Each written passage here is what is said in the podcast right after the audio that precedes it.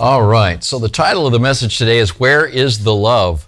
And uh, if you watch the news at all, that's a question that you might ask on a regular basis. I mean, I'm watching the way people are being treated and treating each other. Um, and it seems to me like our country is simply tearing itself apart uh, with identity politics and grouping people into these different camps and tribes. And, you know, our tribe is right and your tribe is wrong. And uh, we're showing a tremendous amount of disrespect and contempt toward one another. I would say, uh, in my personal experience and observation that really going all the way back to the election leading up to 2016 and forward, uh, the politics and then the pandemic and the protests and all of this have served to tear our country apart. And what has been the casualty of all of this are our relationships. Now, interestingly enough, uh, Jesus was very big on love, wasn't he? Jesus said, you know, that the, the, the hinge of the law and the prophets was love for God and love for your neighbor. Love your neighbor as yourself. Uh, Jesus was the one that even said that we should love our enemy. And these days, it seems that we're being taught that we need to have more enemies, not fewer enemies. But what I would say is if we follow Jesus' teaching, we're going to find that even those who would pose as an enemy, even those who would oppose us, uh, we can choose to love. And we're going to talk more about uh, the type of love that Jesus is speaking of there. Um, but in answer to this question, where is the love? Uh, Jesus predicted what is going on right now. Uh, and if you're following along in your outline, in your bulletin, uh, this is number one in the bulletin. Jesus said that as lawlessness increases, love will decrease. Listen to this from uh, this is the Jesus message about end times from Matthew 24. This is Matthew 24, 12. He says, And because lawlessness is increased, most people's love will grow cold. Not everybody, but most people's love will grow cold. So, where is the love? What we're seeing is this open ended idea that I can do and be and say whatever I want to say whether that offends people or alienates people or not, my tribe is right, your tribe is wrong. And as the result, we are pursuing a disordered lifestyle. There's no central idea as to what right and wrong is. And due to that, people's love grows cold. Well, this is because love is essential. This is number two. Love is essential to the order of life as God created it. Love is not something that is an option. Love is sort of optional. Love is sort of an emotion that you may or may not feel towards certain people. No, love is absolutely essential. It is central to the order of life as God created it. The more loveless people are, the more disordered they become. So there is this sick cycle that is working. Um, Uh, I become more loveless as I become more lawless. And also, as my love declines, I become increasingly disordered and hence more lawless. Well, that is because, number three, selfishness is the opposite of love. And this is what we're taught in a consumer society that we need to pursue our own self interest. I am the captain of my ship. I need to pursue my vision, my passion, my desires. And selfishness is simply the opposite of love. Selfishness is the reason for our current loveless moral disorder. So I'm going to tell you right now that selfishness is interfering with your capacity to love. And selfishness is causing the disorder that we see because the way God constructed life, the way He wants us to live, is ordered in accordance with His law. But Jesus very clearly said that love fulfills the law. He said that uh, love does no harm to its neighbor, therefore, love is the fulfilling of the law. And so we'll see that uh, in just a, a minute in your outline, but um, what we find is that love is really the basis for the law. Selfless love, verse, uh, verse 4, number 4 in your outline, selfless love is the basis for God's law. love for God first and then love for your neighbor. Well, how did Jesus phrase it? This is again in Matthew. This is uh, chapter 22, verses 37 through 40.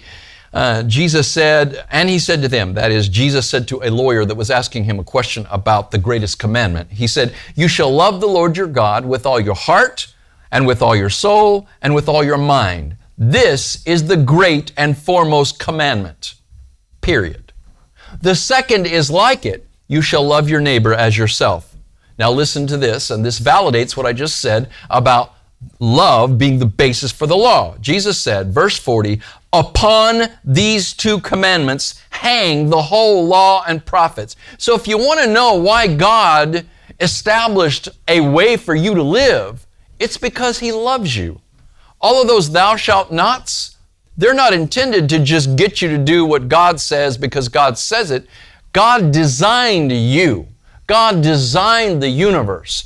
And if you're going to live in harmony with the universe that He designed, if you're going to live in harmony with your own body and your own mind and your own soul, then you need to learn love. You need to learn to love and you need to learn how this factors into every single area of your life, right? So, what is love? Well, if you open the dictionary and you look, of course, you're going to find that, you know, love is this, this sense of affection that you have for someone else. It's always about a feeling. It's always about an emotion. But biblically speaking, and since the scripture says clearly that God is love, God is the basis for love. Love is the basis for the law. God is the basis for love. God is love. If you don't love your, your neighbor, if you don't love another person, you can't love God because God is love. That's 1 John chapter 4, 7, and 8, right? Um, love defined you could say God is love, okay, but that doesn't give me an idea of what love is aside from who God is, right? Love is looking out for the best interest of the other person. It's just that simple. It's not an emotion. It's not affection. Affection is a type of love.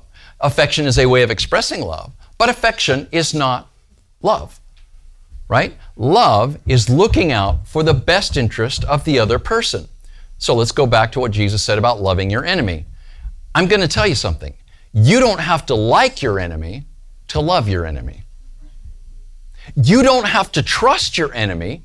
In fact, if they are doing things that are harmful to you and your family, I would implore you not to trust your enemy. But you can love them. How do I do that? I try to do the very best that I can to look out for their best interest. Well, how do I figure out what their best interest is? Well, this is why you and I need to be acquainted with the truth, right? Love and truth are integrally related. We find in the love chapter, 1 Corinthians 13, that, that love celebrates with the truth. We need to know the truth if we're going to be able to truly act in someone else's best interest. And the way, again, I'm going to know the truth is to be familiar with God's Word, and to have His Spirit living in me, the Spirit of truth. And that's going to enable me to genuinely look out for other people's best interest. Now, this doesn't mean that I am going to be able to meet everybody's needs all the time. You will wear yourself out doing that. We have people that are really somewhat narcissistic, maybe even pushing toward uh, psychopathology or sociopathology. They don't care about anybody but themselves. They will use and abuse other people to get what they want, and they don't care what happens to other people.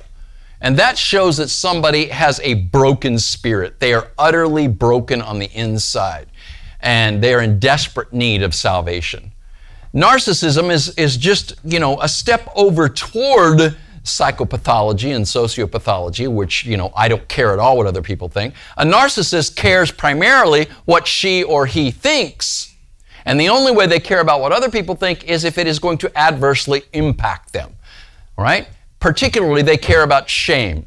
That is, if a group of people is going to all call them down on, say, Twitter or something like that, then they may be concerned about that and they may make adjustments. They may make apologies. They may not even be heartfelt about that apology, but they are showing some degree of concern about what other people think, even if it is a self centered concern. That's narcissism. That's sociopathology and psychopathology. And by the way, the difference between a sociopath and a psychopath is a psychopath is born that way, and a sociopath develops that tendency.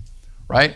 The sociopath probably starts off as a narcissist and then moves further and further away from having any concern whatsoever about anybody. These are people that are very dangerous. These are people that you need to be very careful around. These are people that even when you show grace to, when you give them compassion, they don't understand that as being something that is a, a value or a virtue. They just think you're weak. Well, see, that doesn't mean that I should change and become like them and not care what they think or what they feel. I'm going to need to figure out by praying, by understanding the truth, what the very, very best way to treat them is. But I will tell you this the very best thing that you could do is not trust them. You can love somebody that you don't trust. You can love somebody that you don't like. You seem you simply need to pray for God to work in their life and for God to give you direction about, you know, however it is that you can help them. Now, on the opposite extreme from the narcissists and the the, the psychopath and the sociopath is the person that is really almost codependent they need other people to need them. They have this compassion for everybody all the time. They see this news story about, you know, this person or that pet or, or this situation and their heart is going out to everybody and you just wear yourself out with that because you can't do everything for everybody. You want to. You want to help all these people. You desire to. You have this incredible heart of compassion, but you've got to learn to have wisdom and how to exercise that. You've got to realize that you can't help everybody. You can't. Because what ends up happening is we all are drawn into the causes that are the best promoted, right? You know, uh, this particular cause is, is very well promoted in the media, so we just give like everybody else gives. And so that cause is overfunded while all of these other people and all of these other causes are underfunded because there's nobody really paying attention to them. See, once again, this is why I need to be familiar with the truth. Whatever my, my tendency, my temperament is, whether it's toward narcissism or whether it's toward this kind of idea of, of excessive compassion, of, of codependency, even I need you to need me, I want you to want me sort of thing. Uh, I need to rely on the Spirit of God to give me direction and help me navigate through this. But I, I got news for you. Having a heart for everyone and everything isn't necessarily love. There may be a lot of, of compassion and feeling there, but in the end, love is a very, very logical approach to things. It is saying, what can I best do to help this person? And it may well be that this person doesn't need help from you. So you can pray for them. And you can pray that whoever the Lord has put into their life, or whoever the Lord will put into their life, that He will do. So um, I'm a pretty healthy person, and we have a lot of people in our church that have been sick since the beginning of the year. I mean, it's ridiculous. There have been more people sick this year than either of the previous two years, probably combined. It's crazy. And so, what I try to do with the people that I think, you know, are most apt to listen is provide them with some things that they can do, right? Um, you know, you're, you're sick, and, and so uh, vitamin C and echinacea and zinc, these are natural uh, vitamins and minerals and, and an herbal that help your immune system be strong enough to fight stuff off. But I'm not a doctor. So I'm not going to stand in the place of a doctor and say, You need to do this. I'm the pastor. I'm, I'm the pastor, not a doctor.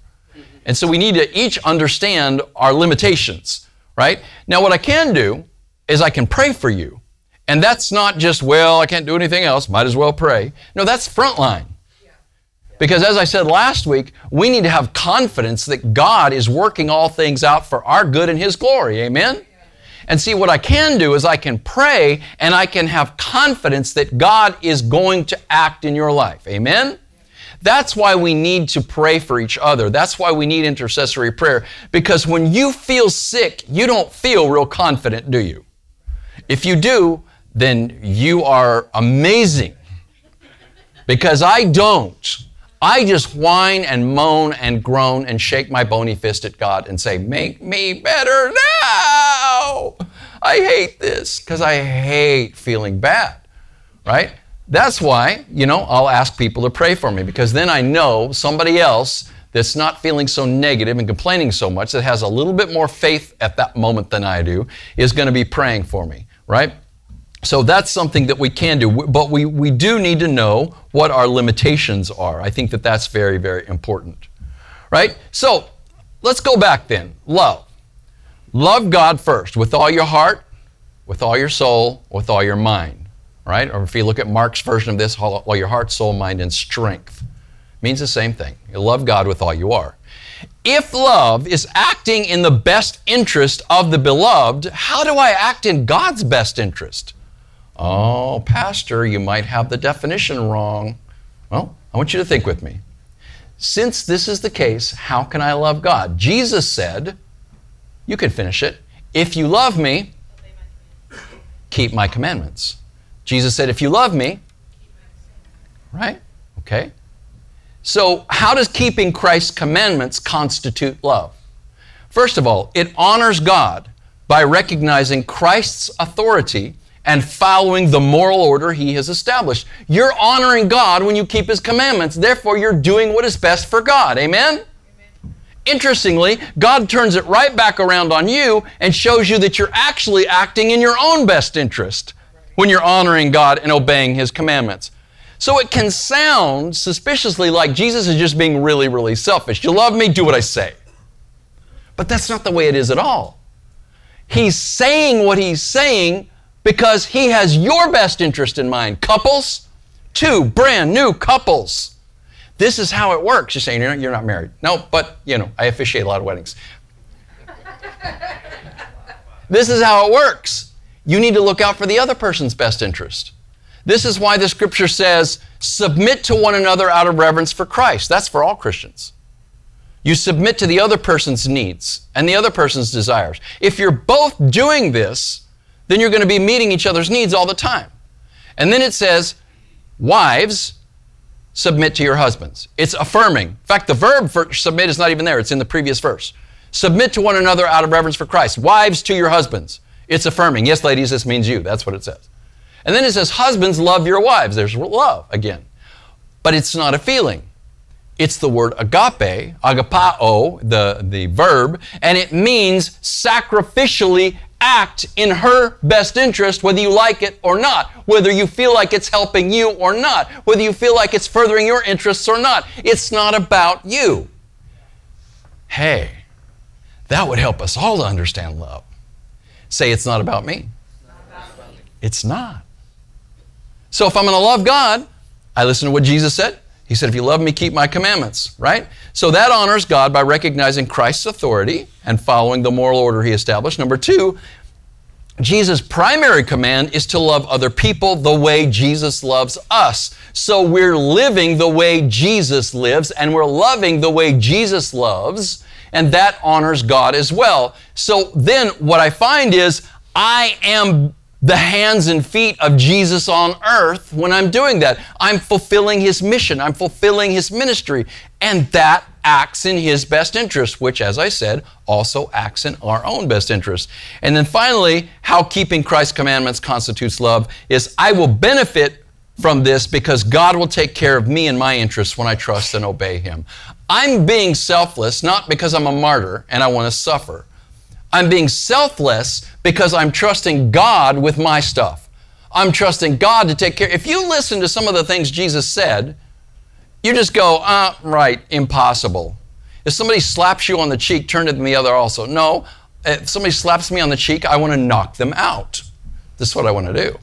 If somebody steals your jacket, you know, or steals your coat, then give them your jacket also. No. If they steal my coat, I want to knock them down and take it back and say, don't do that anymore right? If somebody demands you go one mile with them, then you go two. Well, back in Jesus' day, any Roman soldier could demand any citizen or anyone at all in Rome to carry his pack for a mile. And promptly, what would happen? As soon as that mile marker was hit, the person would drop the pack and walk on. Jesus said, No, this is what I want you to do. That Roman soldier demands you to carry his pack a mile. You continue on for the second mile. These things don't make any sense unless you realize that God's got you. Say, God's got me. So I can take what I have and offer it to other people because I know God is going to supply all of my needs according to His riches and glory by Christ Jesus. Amen? normal logic, tithing doesn't make sense, right? I remember uh, some years ago, there was a guy that was an ex Christian who had a website, uh, and he had become an atheist. And the symbol for his website was a dead fish, right? So, you know, f- the, the fish is the symbol for Christian faith. His symbol for his website was a dead fish. And his motto was skip church, save 10%. Well, honestly, you know, that's kind of sardonic and, and, you know it's something that is obviously coming from the heart of a disbeliever an unbeliever but the reality is if you don't believe god exists you're wasting your money giving it to the church you really are Uh, you're giving 10% of your money to the church. Now if your church is like our church and they give to other causes as well then sure you're giving to those other causes. But in the end if i'm an atheist i'm not giving my money to the church. I'm just going to go find people that are in need. But even then why would i do that? Maybe I have a sense of, you know, compassion or not, but maybe not because there's no God and so there's nobody telling me how to live my life and there's no real standard for morality except what I make up as I go along. So if it benefits me and I feel good about it, then I'm going to do it, but if not, then I won't. But see, since there is a God, not if, since, amen? amen. And since God has promised to take care of us, according to his riches and glory by Christ Jesus. And by the way, that's Philippians 4:19, and that's coming from the apostle Paul to the Philippians who had done what? Given money to support him. He said, "Now my God shall supply all of your needs according to his riches and glory." How rich is God? Oh, he owns everything. So God's going to take care of you, right? He's going to pour into your lap so much that it overflows. You can't contain it all. This is what God wants to bless you with. God wants to make you a blessing. Now, if you're a hoarder, if you just take it all and can it all and sit on the can, then God's not going to bless you. That doesn't mean you're not going to be able to go out and work hard and earn a lot. But God's not going to bless you. There are plenty of rich people that are very unhappy. Have you noticed this? Uh, poor people can be very unhappy, rich people can be very unhappy. It's obvious that it's not money that makes you happy. But money is a great tool that you can use to help people, right? To bless people, to take care of needs and so forth. And the scripture says that God is able to make all grace abound to you, that having in all things, at all times, having all that you need, you will abound in every good work. Amen? God wants you to abound. That means overflow. He wants you to have a, a, not just a little, not just enough. He wants you to have way more than enough so that you can be a blessing to everybody. But that only makes sense if you're trusting that God exists and He is a rewarder of those that diligently seek Him. Right? That's Hebrews 11 6. So, that's how keeping Christ's commandments constitutes love. It honors God by recognizing Christ's authority and following the moral order He established. Jesus primarily command is to love other people the way that Jesus loves me. So therefore, I look out for God's best interest by caring for those who are made in His image. And then I'll benefit from this because God will take care of me and my interests when I trust and obey Him. Number six in your outline, selfishness. What is selfishness? Selfishness is me looking out for my interests regardless of the other person. It's me taking care of my stuff and what I want and what I need regardless of what it does for you. It's competition, it's survival of the fittest, it's the law of the jungle. It's what you see going on in a Christless world. It's like mow other people down, take from other people, do what I need to do to get mine. And I don't care what happens to you. I don't care what happens to your family and in your life. I just need to take care of mine. Well, that's very, very animalistic. It's not very humanistic. It's not very Christian, certainly. To follow Jesus is to be unselfish. Amen? Those of us that have been going to churches that have taught us that we need to be greedy and get more and more. By the way, the verse that I quoted just a minute ago isn't an excuse for greed. God is able to make all grace abound to you, that having all things at all times, you will abound in every good work, right? Having all things at all times, you will be able to meet every need, right? That's the point. It's not so that I can get more and more and more and hoard it. What did Jesus say? Well, actually, what is said about Jesus? This is by the Apostle Paul in Philippians 2 4 through 8. This is called the kenosis passage, the emptying passage. Jesus emptied himself, and that's what the word kenosis means from the Greek. The Apostle Paul said, Do not merely look out for your own interests. Listen to that again. Do not merely look out for but also for the interests of others. He doesn't say, do not look out for your own interests at all. That's not what he says. He said, do not merely, do not just look out for your interests, but also for the interests of others.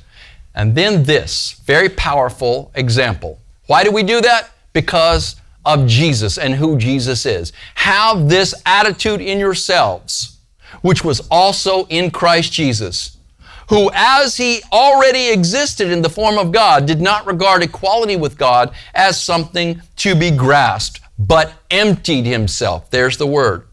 By taking the form of a bondservant and by being born in the likeness of men and being found in appearance as a man, he humbled himself to the point of death, even death on a cross. I always like to say Jesus took the elevator all the way down to the bottom floor. He became a human. He didn't become a human in an exalted fashion. Jesus was born where? What was Jesus born in? It's pretty humble, isn't it? He was born in a feeding trough. And he lived his life and loved other people and healed other people and taught other people and was persecuted and eventually was stripped and beaten and crucified, the most horrific death imaginable. He took the elevator all the way down to the bottom floor. He's showing us that this is the way we are to live. We are to be willing to humble ourselves before the mighty hand of God, and God will raise us up at the proper time. Jesus didn't stay dead. Amen? That's why I'm standing here preaching today. That's why we can be saved. Jesus didn't just die on the cross. Jesus rose from the grave on the third day. And so as a result, at the name of Jesus, every knee will bow and every tongue will confess that Jesus Christ is Lord to the glory of God the Father. That is the same inheritance that you have. If you humble yourself, God will raise you up. You're not humiliating yourself, you're humbling yourself, and you're allowing God to promote you. There is so much branding and self promotion going on out there, it's nauseating. Hey, it's hard to be on Instagram, YouTube, Facebook, whatever you're. I mean, everybody is out there self promoting, self promoting, self promoting. And I'm telling you, younger people are really good at this, all right? Millennials and Gen Z, you're phenomenal at this, right? The turn of the phrase, the, you know, the smile, the, you know, whatever. Promotion, promotion, promotion, promotion. We're all self promoting. Because we think if we can just get so many more of these, so many more likes, you know, we'll get, we'll get so much more income, we'll get so much more good feeling out of it. But to follow Jesus is not about self promotion, it's about promoting Jesus and the gospel. Amen? It's about me letting Jesus promote me. That requires a good bit of faith. Okay? So, number seven, unselfishness doesn't equate to mistreating myself. That's not what I'm saying. I'm not saying humiliate yourself, mistreat yourself, harm yourself. Not what I'm saying. Unselfishness, unselfishness does not equate to mistreating myself, but to sharing my blessings with others. Amen? That's what I'm doing. You show that you have faith when you share, believe it or not. Because I think, you know what? I'll have enough. The Lord will take care of me so I can share. When you can't share or you share very little, you show that you really don't trust that God has got you because you're trying to take care of yourself rather than allow God to take care of you. And number eight, in the end, if you really love God, then you will love other people. I see so many posts where people are saying, Yeah, I hate people. You know, I love my, my cat, my dog, and one person type of thing, right? I want to stay indoors. I, you know, I'm glad for the shutdown because I hate all these other people. I hate going to work. I hate going to school. I hate being around people. We've just come to a place, right? Where's the love? Well, we just don't like each other. I, I, can remember at the beginning of the pandemic. Do you remember the beginning of the pandemic when everybody was scared of everybody else? Like, I, you know, everybody would be wearing their face masks.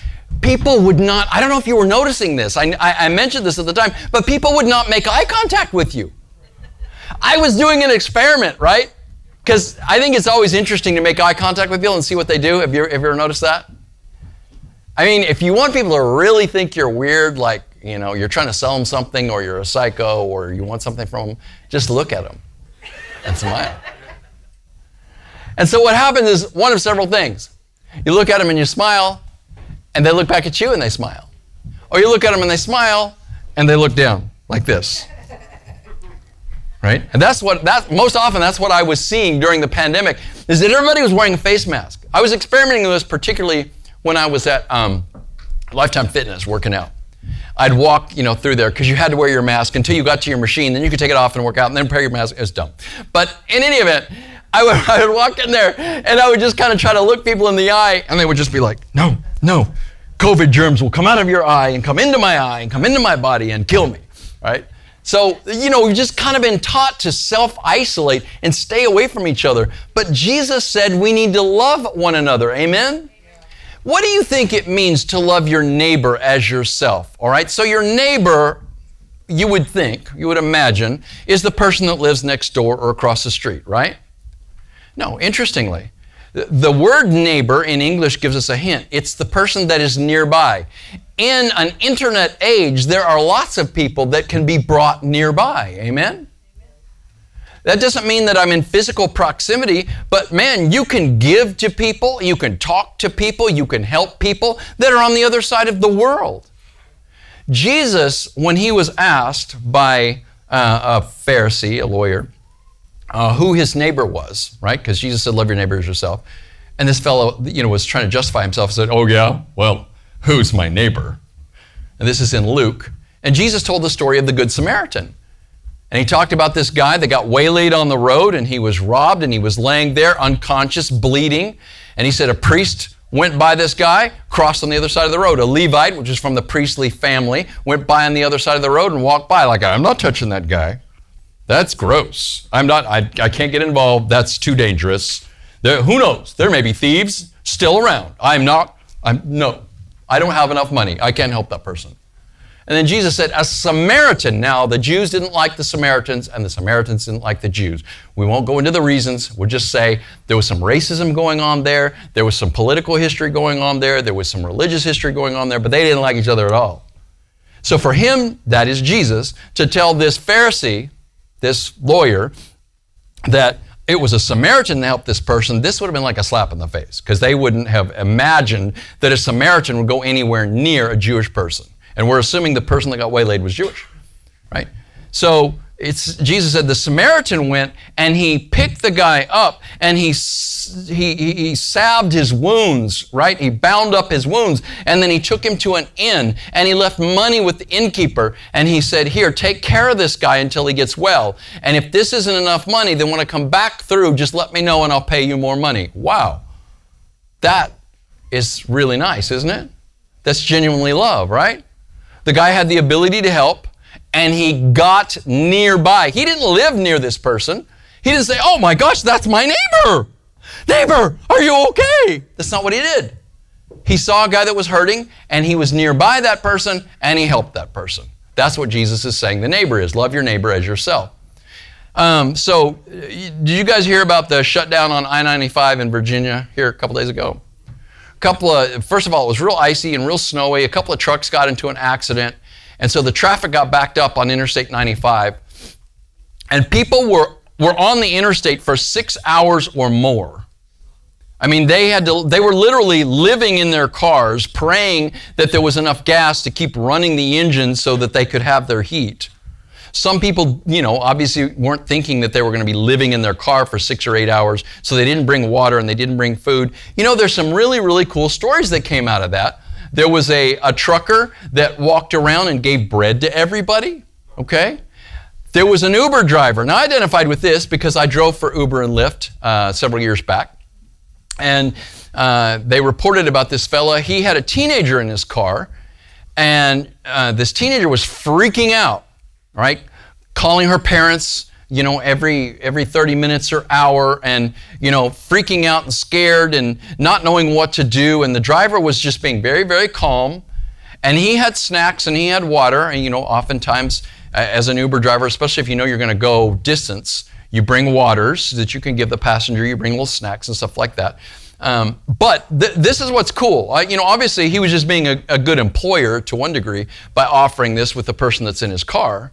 But after six hours, and the traffic finally got moving again, um, he was taking her a long way, right? This was, she couldn't get on the train because uh, the trains were shut down because of the weather. So that's why she took an Uber.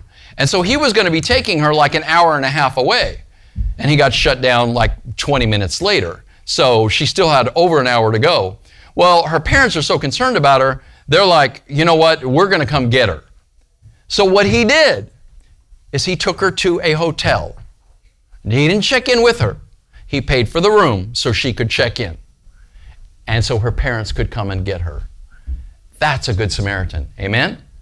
That's loving your neighbor as yourself. Now, I don't know if that dude's a Christian or not, but I'm just telling you, that's Christ like. And that's what we need to be about the business of doing, right? So, if you really love God, you're going to love other people. And if you don't love other people, then you don't really love God. Listen to what it says 1 John 4 7 and 8. I paraphrased this earlier. This is the uh, 2020 update of the New American Standard Bible. Beloved, let us love one another, or let's love one another. For love is from God. And everyone who loves has been born of God and knows God. The one who does not love does not know God. Say that again. The one who does not love does not know God. You know the last phrase. For God is love. If you know God, God is going to love other people through you. Amen? That's what we're to be about the business of doing. So the question is do you love other people? I mean, let's just be honest with ourselves. We may have come to a, a time when we're so self protective, when we're so angry, or we're so scared, or, or you know, whatever, that we're having a hard time loving other people. Do you love other people? Choose to love God more than yourself, and soon you will love what God loves. Amen? You don't start with trying to love other people. Oh, I'm going to try to love other people. Right? I'm looking at two young ladies right here who deal with customers. Oh, mercy. We can be so unlovable, can't we? Hey, waitress! Where's my order? I ordered five seconds ago. It should be out here by now. Right? So you know how that can get. The way that I love those people is not by going, oh, I love you. I love you. I really love you. No, I choose to love God and let God love them through me. So, number nine, and the last point in your outline, is fix the God love issue and the people love problem will be resolved. Amen? Choose to love God. Choose to keep Christ's commands. Choose to put your focus of your life on Him and you're going to find that His Spirit is going to fill you to overflow, and you are going to begin loving other people. So, for the next several weeks, coming all the way up to Valentine's weekend, um, which I think that's Sunday the 13th, if I remember correctly, um, I'm going to be teaching through this series. Um, that I'm just calling the Love series. I've called it 4DL in the past, the four dimensions of love. So I hope you will come back. I hope you bring people. And I hope you'll consider getting involved in this relationship small group. It's very simple to do. It's four weeks long. There's a DVD and there's a manual. The DVD is a Rick Warren teaching. The manual is for you to go through. But this is a way to take this love series and put feet to it. Say, we want to have awesome relationships. We want to have better relationships. And I want our church to, ha- to be healthy and have better relationships. We've been so separated for so long because of all of the, the pandemic issues going on. I want us to come back together. So please be a part of that. Please be a part of this series, and let's see God do great things in our life. Amen? Because, by the way, do you know what our motto is, Lifewell Church?